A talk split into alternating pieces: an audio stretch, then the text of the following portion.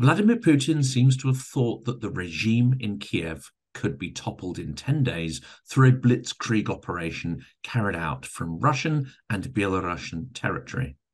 But instead, he has made the political situation in Russia more fragile and volatile than at any time since the 1990s. Could Putin's aggressive expansionist policies in Ukraine actually signal the disintegration of Europe's last empire? Welcome to Silicon Curtain. Please like and subscribe if you like our guest speakers, as it really helps other uh, people in the audience to discover the fantastic experts that we feature on the channel. Anton Shekhovtsov is a Ukrainian political scientist, academic, and writer. He is known for writing about the European radical right and, in particular, its connections to Russia. Shekhovtsov was born in Sevastopol and studied at the Sevastopol National Technical University. Anton has also worked as visiting fellow researcher at the University of Northampton as part of the Radicalism and New Media Research Group. He then went on to complete a PhD in Slavonic and East European Studies at University College London. He is editor of the Explorations of the Far Right book series and sits on the board of the Open Source Fascism Journal of Comparative Fascist Studies. Anton's works have been featured in Open Democracy, Chatham House, Foreign Affairs, the Carnegie Council for Ethics in International Affairs, and the Aspen Institute. Anton, I've been reading your articles and posts for many, many months throughout the war, and it is a huge pleasure to welcome you to the channel today. Uh, hello, Jonathan, and thank you for having me. Well, not at all. It's a huge pleasure. Now, let's get stuck into probably which is one of the more contentious uh, questions of the war, and that is Russian aggression against Ukraine. Uh, the propaganda narratives would have it that this is Putin's war, uh, thereby letting the Russian people off the hook. But can we understand what's going on as the act of one man, or does the Russian population bear collective responsibility for the war that's been unleashed by their state? Well, if we're talking about different aspects of the war, uh, we can have different answers to your question. Uh, I am I am convinced that it is no longer just a Putin's war, that it is a Russian war against Ukraine, uh, what I do believe is Putin's bit in the in this Russian-Ukrainian war is the genocidal element. I do believe that it is entirely Putin's project to eradicate the Ukrainian nation. Uh, we see, and we obviously we know from history that uh, that uh, uh that the Russian aggression is not the first time that Russia is trying to occupy Ukraine.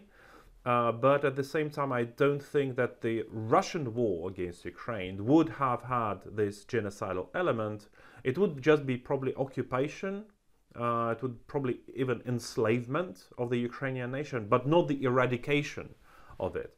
This eradication, this genocidal element, I, am convinced it's uh, totally Putin's uh, Putin's wish, uh, and it's yeah, this is where we can say that it's Putin's war. But at the same time, I now we see that Russians do bear collective responsibility.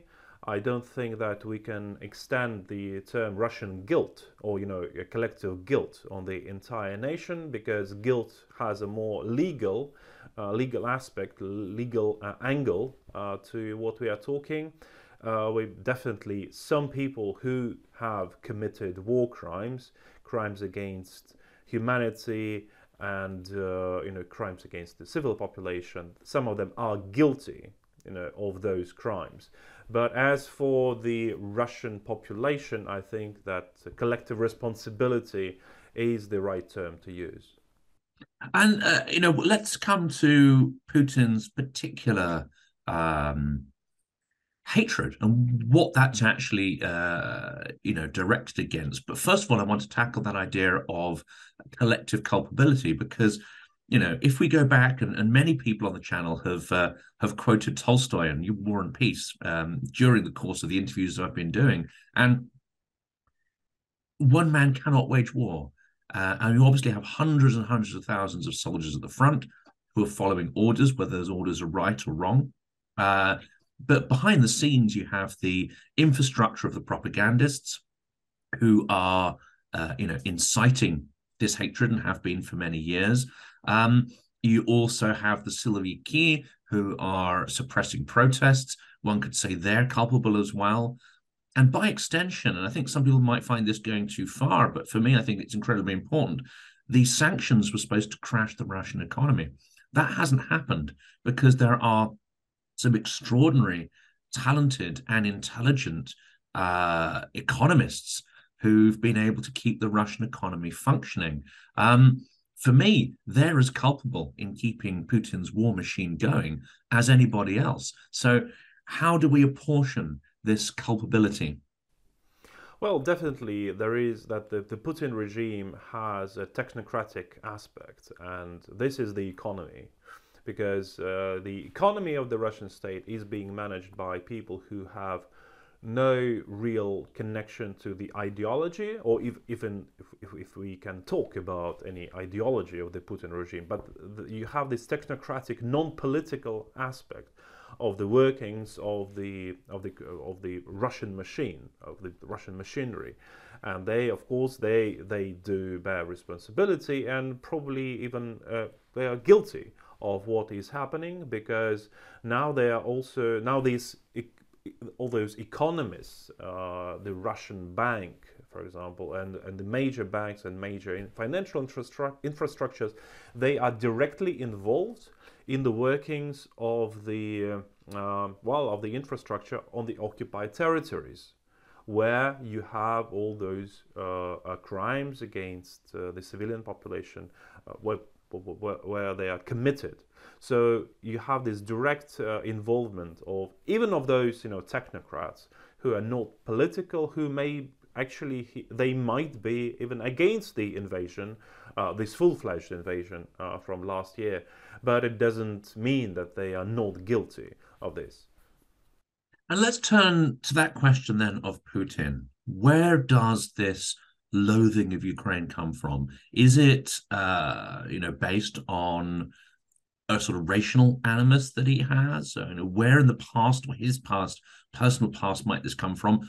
Or does he just detest the idea of a territory that doesn't obey his uh, political will, as it were?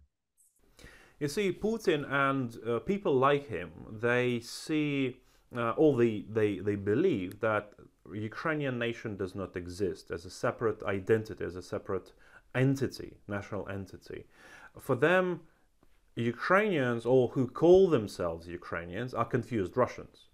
So he believes in the in this greater Russian nation that would uh, also feature, you know, the, the the Russians, the Ukrainians, and the Belarusians, and he believes that this exists, the, the, the existence of the of this greater Russian nation. And Ukrainians, if they believe, if they if they think that they are somehow separate, then they are, well, not even confused and that they're enemies of his own project, which he, he has in mind.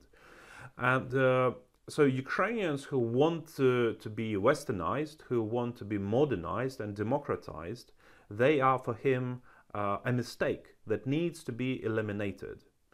Because, uh, well, it's not, it's not really about the, um, the, the the new Soviet empire. It's not about, it's not creating this uh, or not uh, trying to bring back the, the, the uh, United, uh, the, uh, the Soviet Union, but he does want to, to bring again the Soviet geopolitical might. Or, or something that could be considered as the Soviet geopolitical might. He wants the same. He doesn't want the Soviet Union. He wants what the might, the geopolitical might that the Soviet Union had and Ukrainians stand in his way in many um, well in, in many aspects. As I said, well, the first aspect is that they undermine his own vision of what the greater Russian nation is. Without those Ukrainians, uh, without the subjugation of those Ukrainians, without bringing them back to the Russian civilizational project, his own project becomes impossible. and uh, he's a he's an aging person. He has been in power for more than twenty years, and I do believe that some things, um, even probably you know ideological, have become very important for him, and they uh, they constitute what he can call his legacy, and his legacy or his vision of the legacy. So, you know, the, the, the project of his legacy involves the this eradication of the Ukrainian nation. It's I, either the Ukrainian nation exists, either the Ukrainian project exists, and is um, is, is westernized and becomes part of the West, or and then his legacy does not because this is a completely different project, or his legacy exists, his own project exists, and then the Ukraine does not. So it's I, I, I think uh, last year I compared this to this dilemma of in, in Harry Potter uh, series uh, about Voldemort and, and Harry Potter.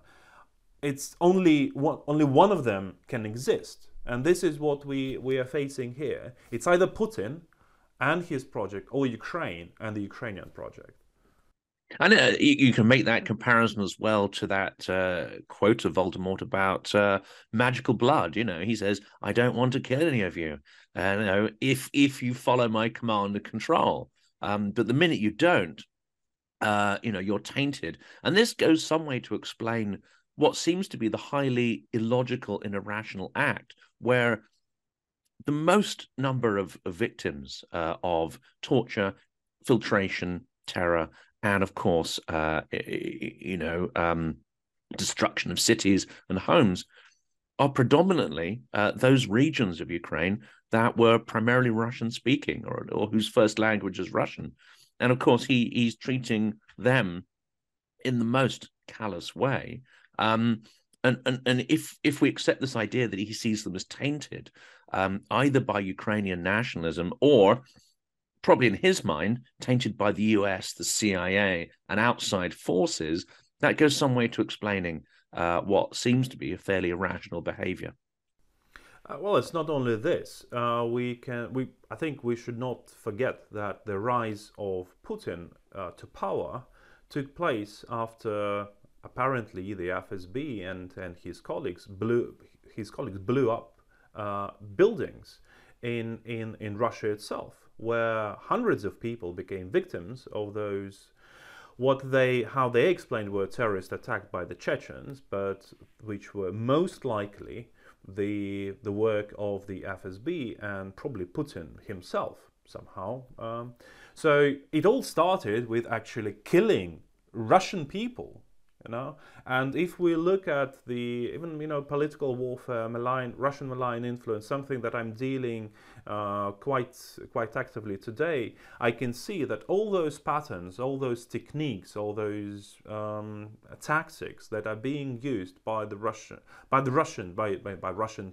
stakeholders by russian actors in the west they had been first tested on the russian territory against the Russian population, against the Russian society, how to undermine the society, how to undermine the civil society in Russia, how to make people, you know, more isolated, more alienated from each other, so they would not be able to to produce any tangible opposition, political opposition to the Putin regime. But those are the same techniques that are being used now in Europe and the West in general. But again, they had been all all of them had been tested before. So you see that uh, Putin has no problem with killing ethnic Russians because he has this higher goal.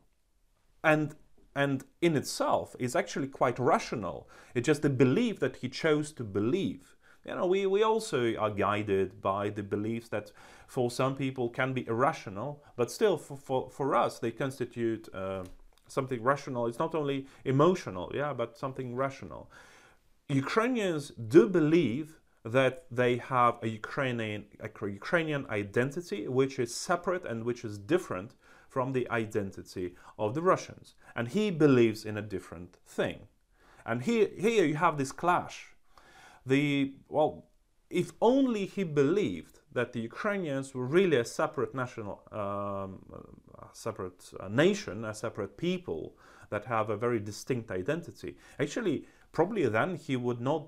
Um, th- there would be no urge for him to to try to eradicate this nation because he there is also this fear but not only on his part but on the part of the Russian ruling elites that Ukrainians successful Ukraine a successful Ukraine which is which becomes part of the West may be a very bad lessons for Russians living in Russia who could look at Ukraine's successes and think well why can't we uh, do the same why can't we become part of the West and uh, yeah, th- this constitutes one of those fears. But the solution, actually, the rational solution to this question is to say, well, Ukraine would not be able to present any bad lessons uh, to, to, to the Russians because they are just a separate just a separate people. They can go their own way. They they're in no way they are an example for the Russians in Russia. And actually, this this I think is a mistake even for some. Um, Ukrainians and, in, and, and for some Westerners who think that Ukraine's development and democratization may become an example for the Russians. Well, if we believe that Ukraine is a separate and very different national uh, national entity, that it doesn't mean that it will produce any example. And we see that, uh, well, especially you have these um, uh, very often.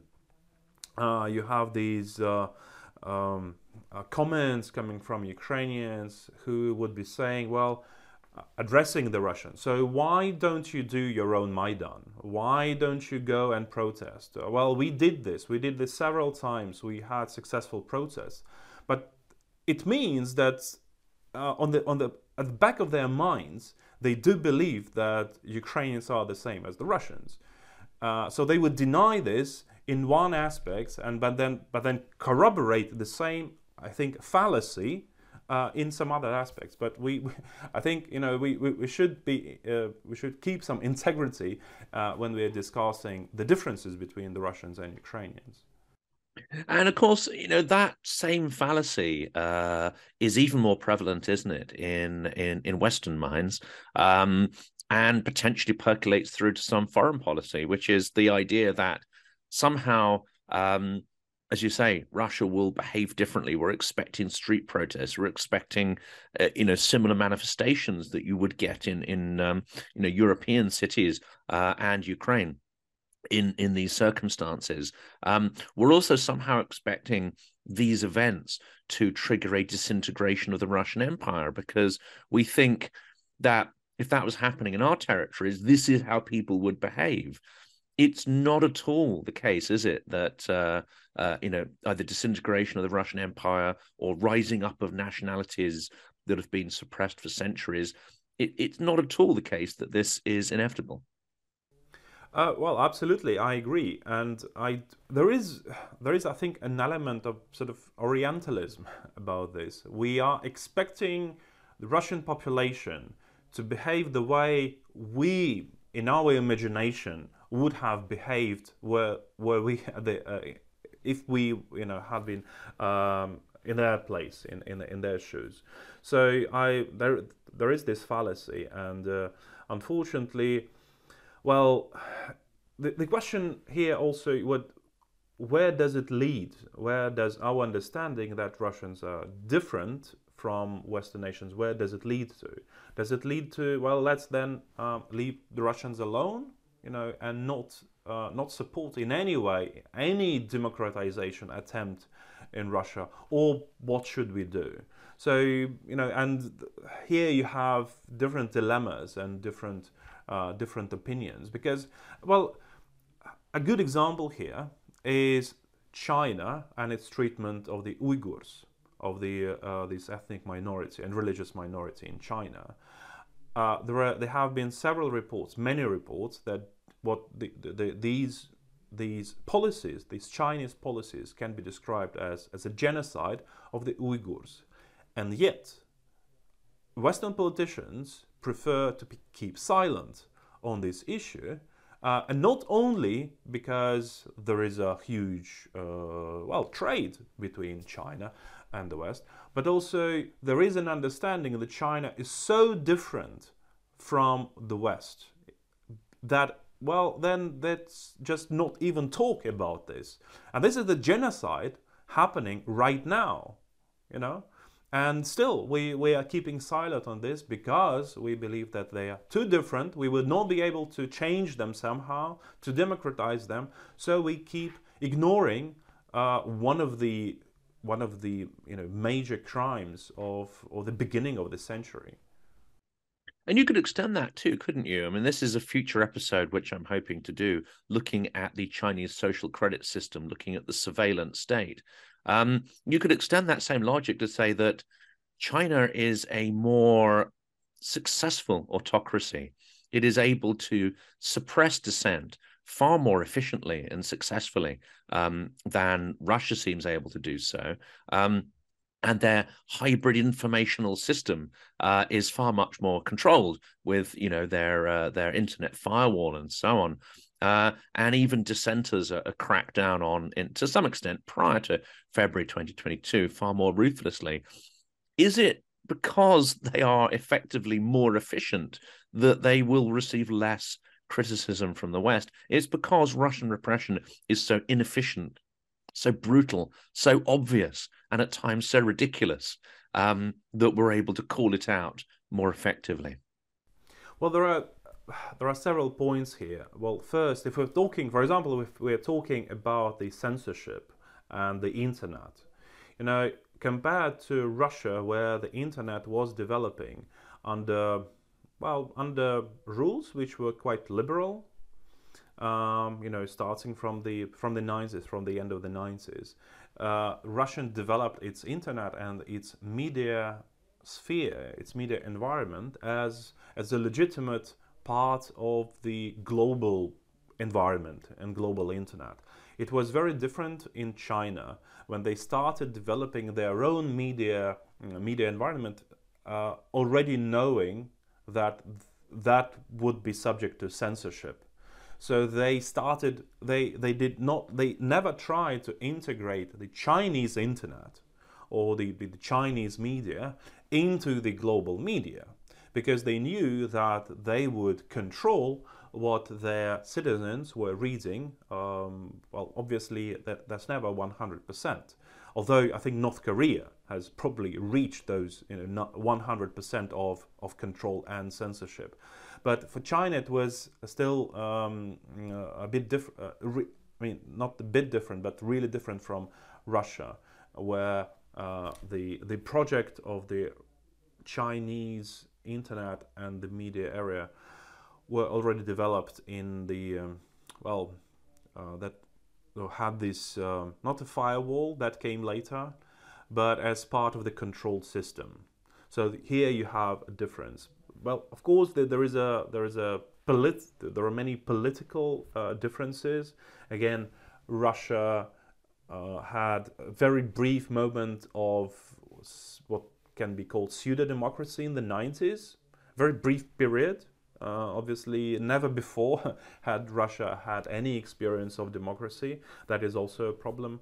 Uh, but at least they had they had this moment, and then the the repressions, the the growing authoritarianism in Putin's Russia that happened gradually. You know, it did not happen overnight. So they had this remn- these remnants of some you know liberties and, and freedoms. China is very different.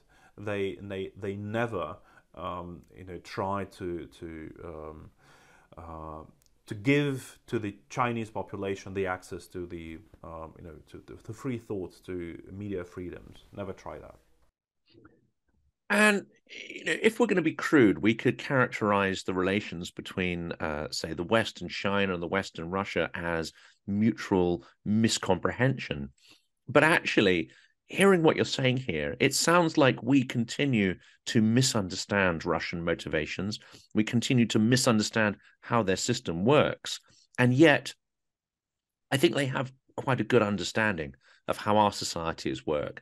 They may not believe in it, they may not want to copy the machinery of our state. They may want to just copy the economic benefits without the political system.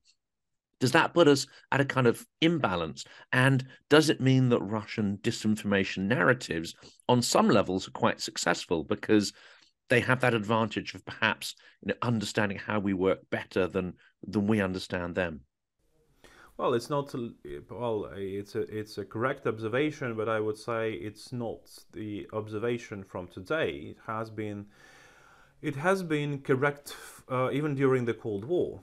Uh, the Soviets uh, probably knew the weaknesses and sensitivities of the West even better than the West was aware of them.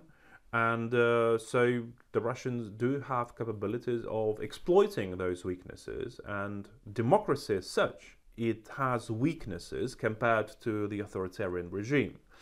Uh, it doesn't mean that the, the, democracy is weaker than authoritarianism, but there are weaknesses that, that authoritarianism uh, may exploit or can exploit. One, one uh, very, uh, one very good example, in my opinion, is the is the democratic process of, of making decisions. Uh, when, when in a democracy, you need to, well, give voice to different groups who have their own interests, and this process becomes very long. The democratic process about you know making a decision. In an authoritarian regime, it's quite faster. You know, you. you I'm really sorry. In an authoritarian regime, that process goes faster because you need only to hear voices of a handful of people or interest groups. So it's not like in a democracy. So the, the, and this is a weakness that authoritarian leaders can exploit when they are waging a political war against democracies or against a union of democracies trying to well make that process of making decisions even you know even uh, slower uh, uh, try to undermine particular particular um, individuals or states that are engaged in those process of uh, processes of making decisions. So there are there is a plethora of ways how how an authoritarian regime such as the Russian regime can undermine the democratic process.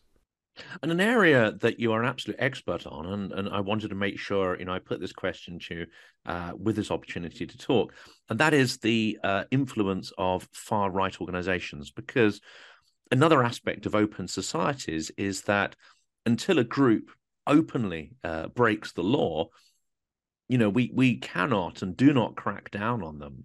That means that all sorts of extremist rhetoric and behavior can, to a certain extent, be be tolerated.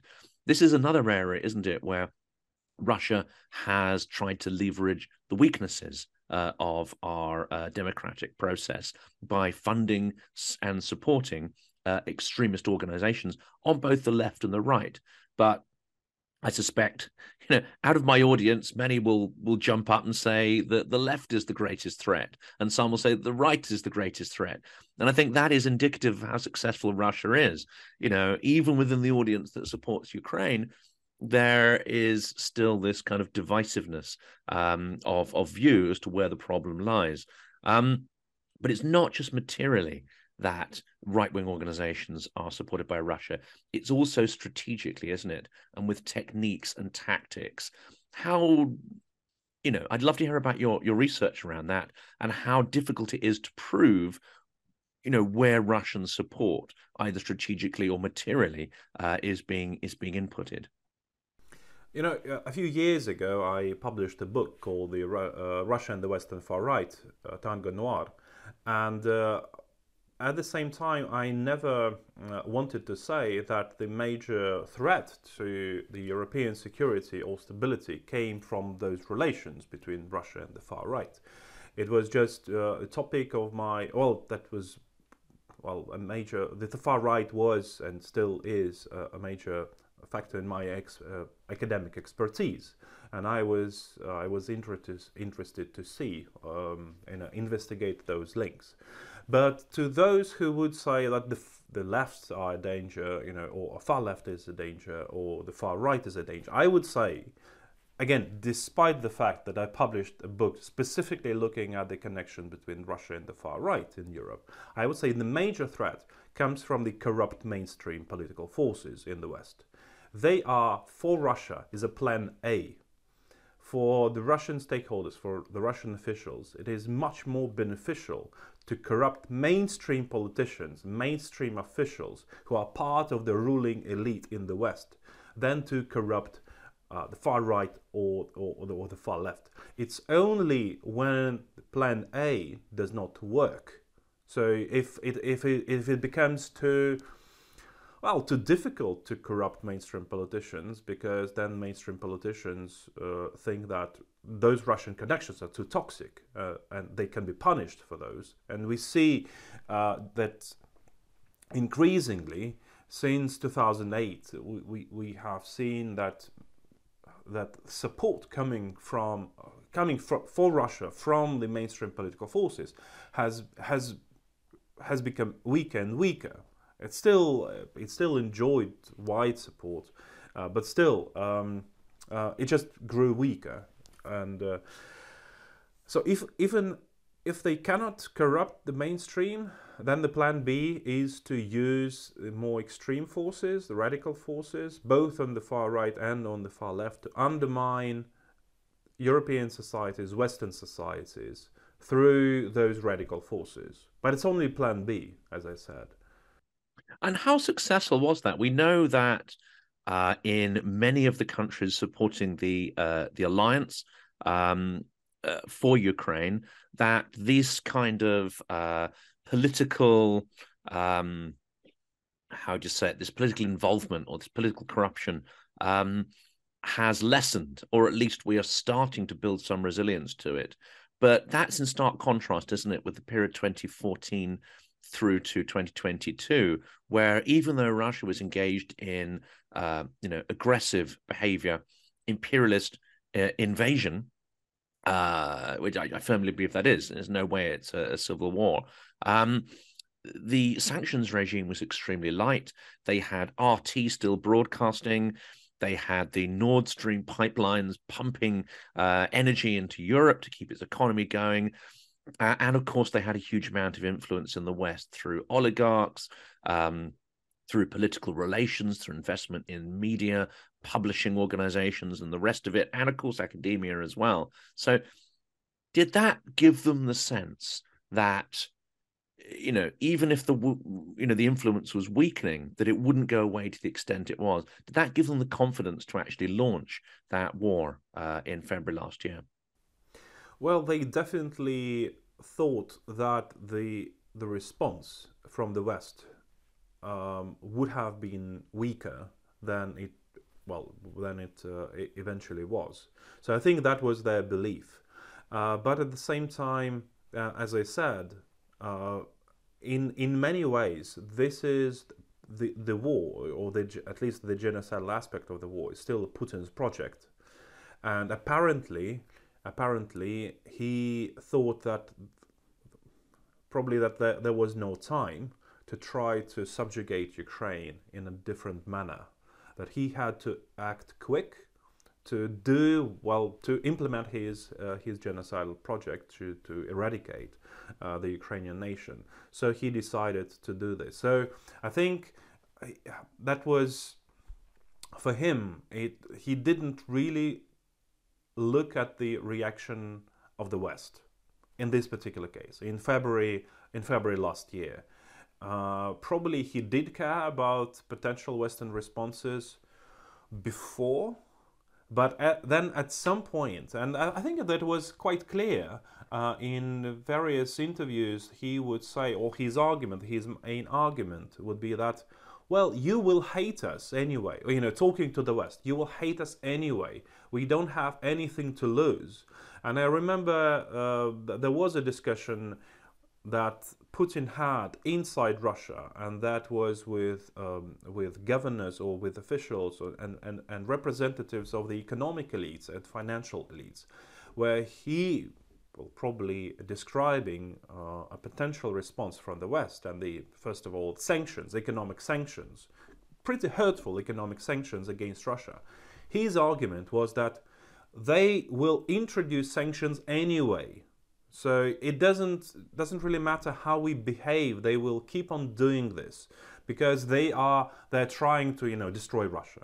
You know this uh, uh, quite uh, uh regular motive, uh, quite regular narrative of the of the Russian elites that the West is conspiring against Russia and wants to destroy it. So he's yeah we. It doesn't matter what we do, the West will try to to destroy us. Yeah. So, and I think that was for him that was the the uh, the understanding. So he did not bother about uh, potential Western re- Western response when he launched this uh, uh invasion last year. Now, Putin may have believed that due to his own complexes and paranoia, but it is, to my mind, not believable that those around him, apart from a few real extremists, actually bought into this idea. Because if you look at Solovyov with his son, who's a model in London, you look at uh, um, you know all of the entourage around him, including the oligarchs, they all had interests, villas, family members in the West.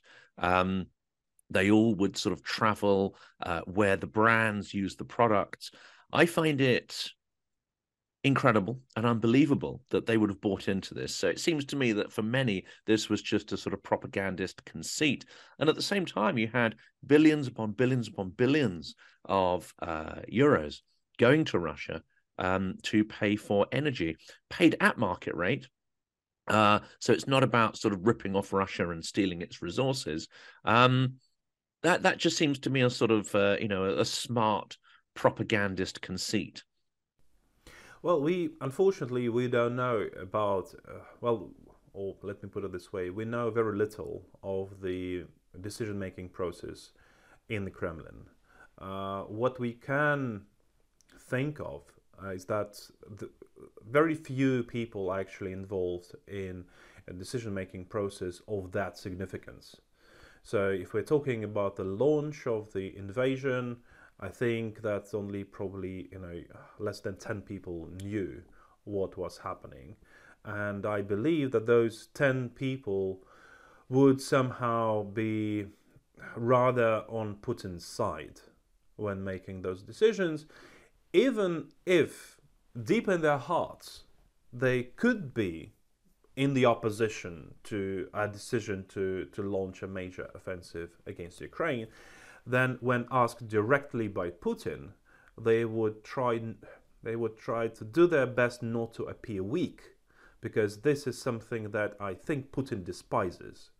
So in order to keep the well whatever is left of their riches or influence or whatever, they they needed to go along with what Putin decided or what they thought Putin would decide. Yeah. And I think uh, we must be, I think we, we should know that every person in Russia who is successful, economically, financially successful, or politically successful, those people, they know that without the Putin regime, they would be nothing. So their stakes, yeah, they, they, they put their stakes on the survival of the Putin regime, regime uh, no matter what mistakes it does, because without it, you know, they they owe they owe Putin what what what they have. They owe this to Putin, so they would need to go along. Um, they I don't think they even have a choice, any real choice. Of course, they can they can flee, but remember how many strange deaths um, took place in the course of 2022 when uh, you know chief managers from various uh, Russian companies who decided that their um, that their fate lay elsewhere in the world. Well, they turned out to be dead. Yeah, so they they know what can happen to them if they go, you know, um, in a different in a different direction. So it's a machine that is based on fear, and uh, they may not they may hate Putin. They may despise him, but they also fear him, and this is how this regime keeps um, keeps itself together. And of course, that is the key distinction uh, because another propagandist trope is that Ukraine is corrupt. They have oligarchs, they're run by oligarchs, so are we, so what? It's all the same.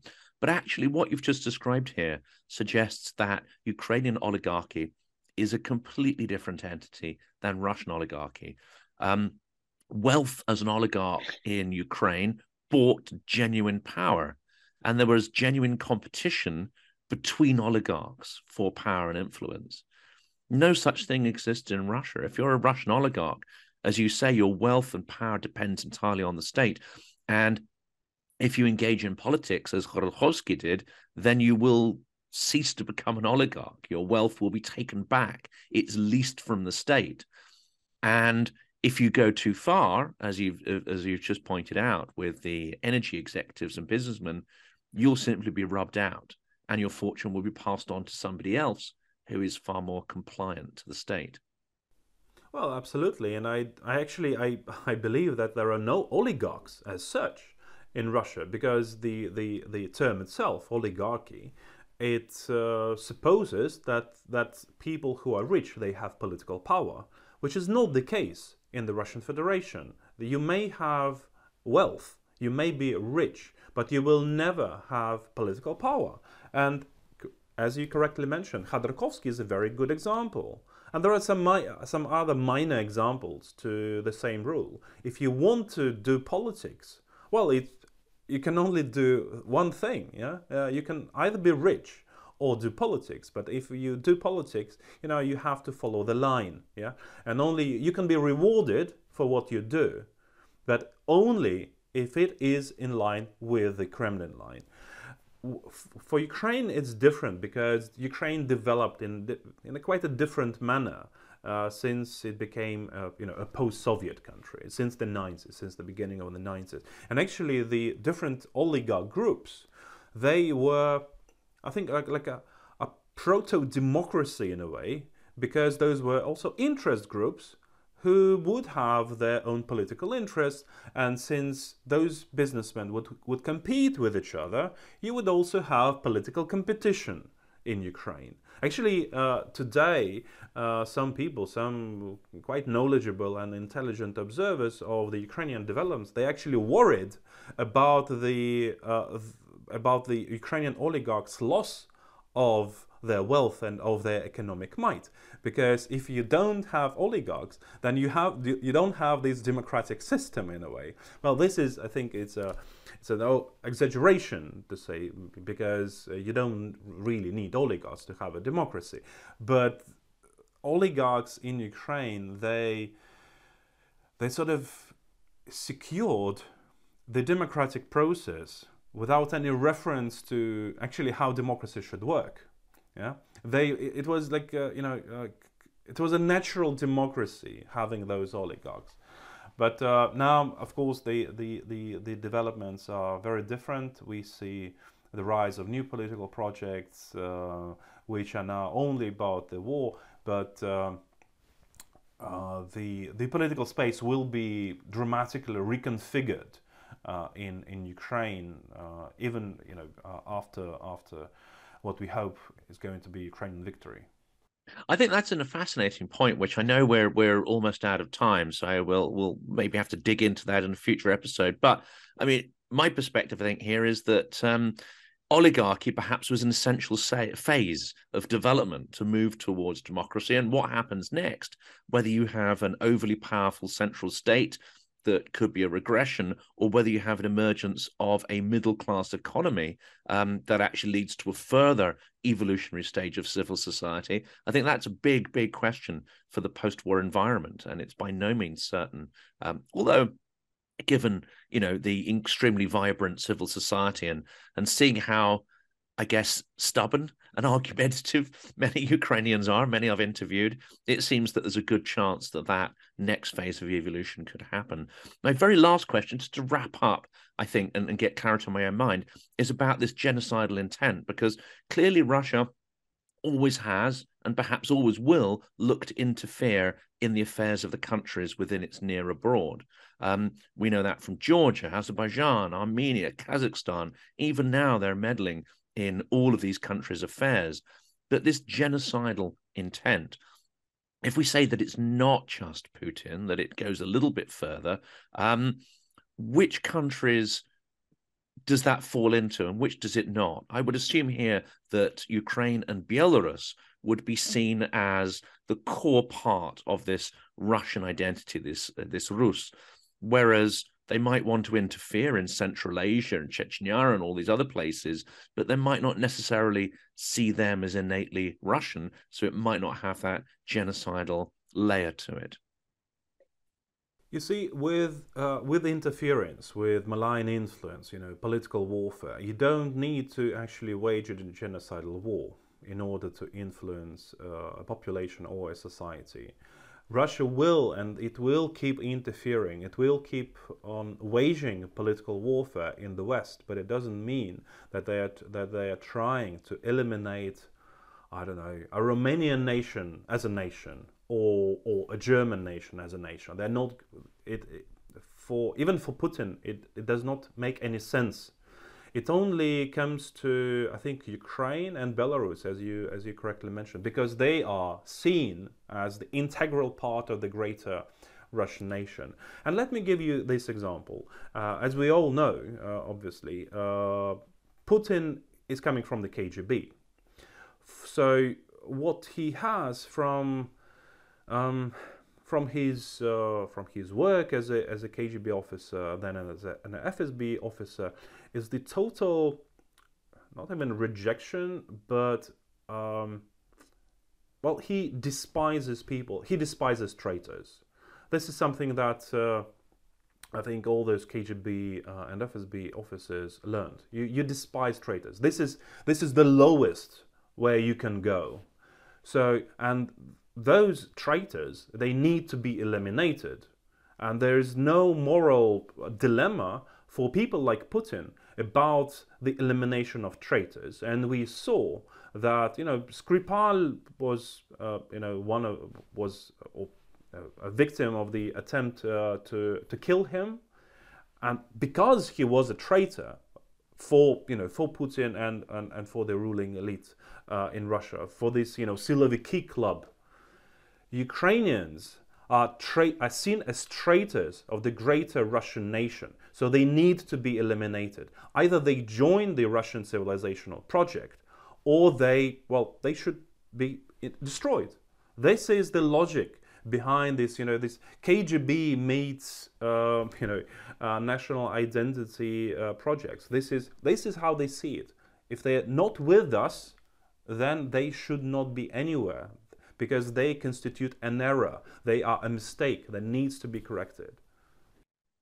Well, Anton, I think that's made it incredibly clear there. And of course, it's a terrifying idea, but it I think it's important to understand, you know, the real causes of this war rather than ascribing it to NATO expansion and all the rest of that kind of stuff. Um, I know you have Dash. It's been a huge pleasure speaking to you. I think there's some incredibly insightful ideas here, um, which possibly in a future episode we can unpack further. But I'm incredibly grateful to you for for the work you're doing, and I will put links into the description of this video, among other things, to an, a, a, fantastic kind of infographic you've created to try and unpack the different narratives um, that Russia uses in different regions of the world. So we'll we'll put a link to that in the video. Um, but thank you so much. Thank you, Jonathan. It, it's been a pleasure talking to you.